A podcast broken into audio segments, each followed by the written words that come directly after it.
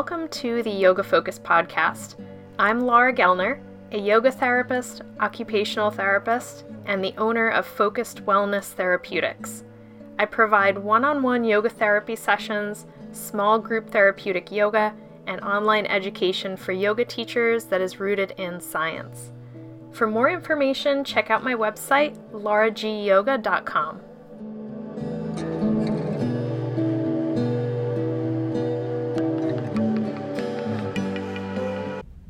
Hey everyone, I'm Laura. Welcome back to Deep Dive into Yoga, talking about how we can deepen the practice of yoga on our mat and off of our mat. So, going farther into the introduction of this PDF, and if you haven't already downloaded it, make sure you go over to my website, Laura G Yoga. You can download this for free so that we can work through the different topics together. But right now, we're going to be working on this part of the introduction where we just get an overview of what yoga is. And this is a huge, vast topic. If you were introduced to yoga like I was in the Western world, and maybe in the context of a modern yoga studio, a lot of times the way that yoga is presented to us is very much centered around the postures and the breath work. And for a long time, you might think that that is yoga, the getting on your mat, doing postures, doing breath work. But there is so much more that is encompassed within this word of yoga. And I think I'm still trying to understand just how large this topic is, even two decades into my study of yoga. I'm always discovering new aspects of it. So, I encourage you to keep an open mind about what yoga really is in the broadest scope, and we'll talk about how it can look different in different forms. Uh, but the take home message here is that there is no one way to practice yoga. There are so many different paths. And when I was at the Yogaville ashram, I loved how they described this image of a mountain so the end point is the tip of the mountain, and there are so many different paths that you could take to get to that one end point. And the saying was that truth is one, but paths are many. So there are so many different ways that we can get there. Our practice can look different from somebody else's practice, but we are still on a path up that same mountain, going to that same point of truth. Now, one of the most common forms of yoga that you will be introduced to is the eight limbed path, or at least I hope that you are being introduced to this. If you're practicing in a studio, I hope that your teacher is giving you insight into what exists outside of the postures and the breath work, some of the other limbs of the practice, or some of the other components of this path toward that endpoint of truth or enlightenment because the the ultimate goal of yoga is that experience of union or bliss um, or freedom. It can be described in a lot of different ways, but this is a, a spiritual practice that is created with the end point of achieving enlightenment. So, the eight limbed path is one of those paths, one of many, that can help you to work toward that end point of enlightenment. And this is often practiced in Western yoga studios in terms of the the um, postures. That is one limb. The breath work, pranayama, and sometimes meditation and concentration is also taught within that context. Um, less frequently talked about are the philosophical underpinnings of that, the moral and ethical guidelines known as the yamas and the niyamas. Hopefully, you have a teacher who is telling you that that exists and um, giving you some guidance in that. But if not, we're going to talk about some of that in this text. So, when somebody says that they practice hatha yoga, this is a very broad term that basically means that they do some sort of a practice that encompasses yoga postures and breath work. So, usually, if I ask somebody, like, what type of yoga do you practice? and they say hatha yoga, it doesn't give me a lot of information. I mean, I know that they're not doing um, just devotional practice like bhakti yoga or um, karma yoga service. So I know that they're getting on their mat in some fashion, doing some postures, doing some breath work, but it doesn't tell me a lot about what they're doing on the mat. A lot of times, if somebody says, Oh, like, what kind of yoga practice do you do? They're usually asking something more along the lines of like what lineage do you study in? So somebody might say oh i practice iyengar yoga or i practice restorative yoga um, or therapeutic yoga or something like that. So gives a little bit more information about the lineage that they practice in because even within the physical practice of yoga those practices can be so very different.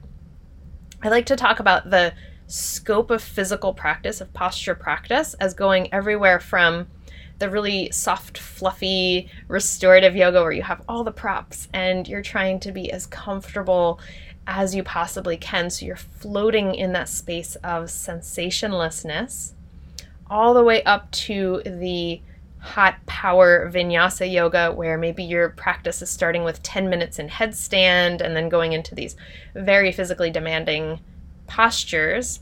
So all of that is encompassed within hatha yoga. It's all postures and breath, um, but looks completely different. The experience is very different. So there at the bottom, we're seeing how a lot of different lineages, which means just the teachings that came from a specific teacher and the students that studied under that teacher, um, can look very different and you'll hear names that come up over and over, like BKS Iyengar is a really influential one um, within the US, and that's my teacher, my original teacher studied Iyengar style yoga, which is why I love props so much. A lot of times, when you're doing a practice that's very heavy into incorporating props, it's some kind of a lineage from Iyengar. But I want to show you this chart. And this is where the links at the bottom are live links. So you should be able to click on them and pull this up so that you can also look at this. And there's a lot going on here at first, but this is a chart that was created by Allison. And you can see her website right there if you want to refer to the original version of this chart because this chart is so helpful to me in that confusing landscape of lineages and what influenced what branch of yoga. You can start to see all the way back here when there were just these kind of two different traditions of teaching where things were passed down orally from teacher to student and then it started to kind of differentiate into some of the different schools of yoga, the different lineages of yoga, all the way down to the bottom, where you can see some of the maybe the modern yoga teacher names that you might be familiar with. Like, let's see who's on here. Um, David Swenson, Sadie Nardini. Um, there's a lot of different, the Kripalu Institute, um, a lot of different teachers who maybe you've become familiar with or come across. You can look at this list and kind of see where the different lineages branched off. And this is also where I like to add a little side note about how certain things in yoga can be confusing because you might read or hear conflicting information. And I will usually try to kind of absorb both of them if I hear different things. Um, different ways of doing poses, different ways of doing breath work. Because in different lineages, one teacher might have been teaching it this way and the other teacher might have been teaching it that way. And then you're thinking, well, which one is right? Um, and I don't necessarily think this is a question of right or wrong. It's different styles, different ways of teaching, different ways of learning and practicing. So it's really a question of which one works in my practice right now, or which lineage do I want to study under if you're um, kind of focusing on one or another. So just make sure that you understand if you hear something different from what your teacher told you, it might just be from a different lineage, a different historical path within yoga. So that really can get a little bit confusing.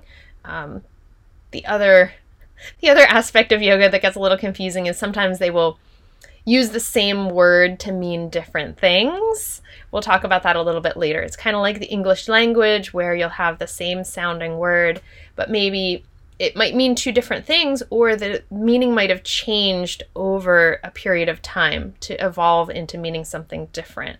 So that can get a little bit confusing. Just kind of keep an eye out for that. We'll talk about a couple instances where that happens within yoga so that hopefully I can clear up some things that I found confusing for many years and um, probably still come across some of those interesting things where I'm like, wait, I thought that meant something different. All right, so that is our little overview of what yoga is, and I'll see you in the next one for our very brief overview of the history of yoga. Thank you for being here on the Yoga Focus podcast. I'm Laura Gellner.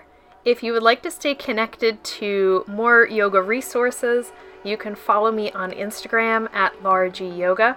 I have many YouTube videos at Laura Gellner, The Yoga Focus Method, and you can find links to my book, Yoga Therapy at the Wall, and all of my online courses at my website, lauragyoga.com.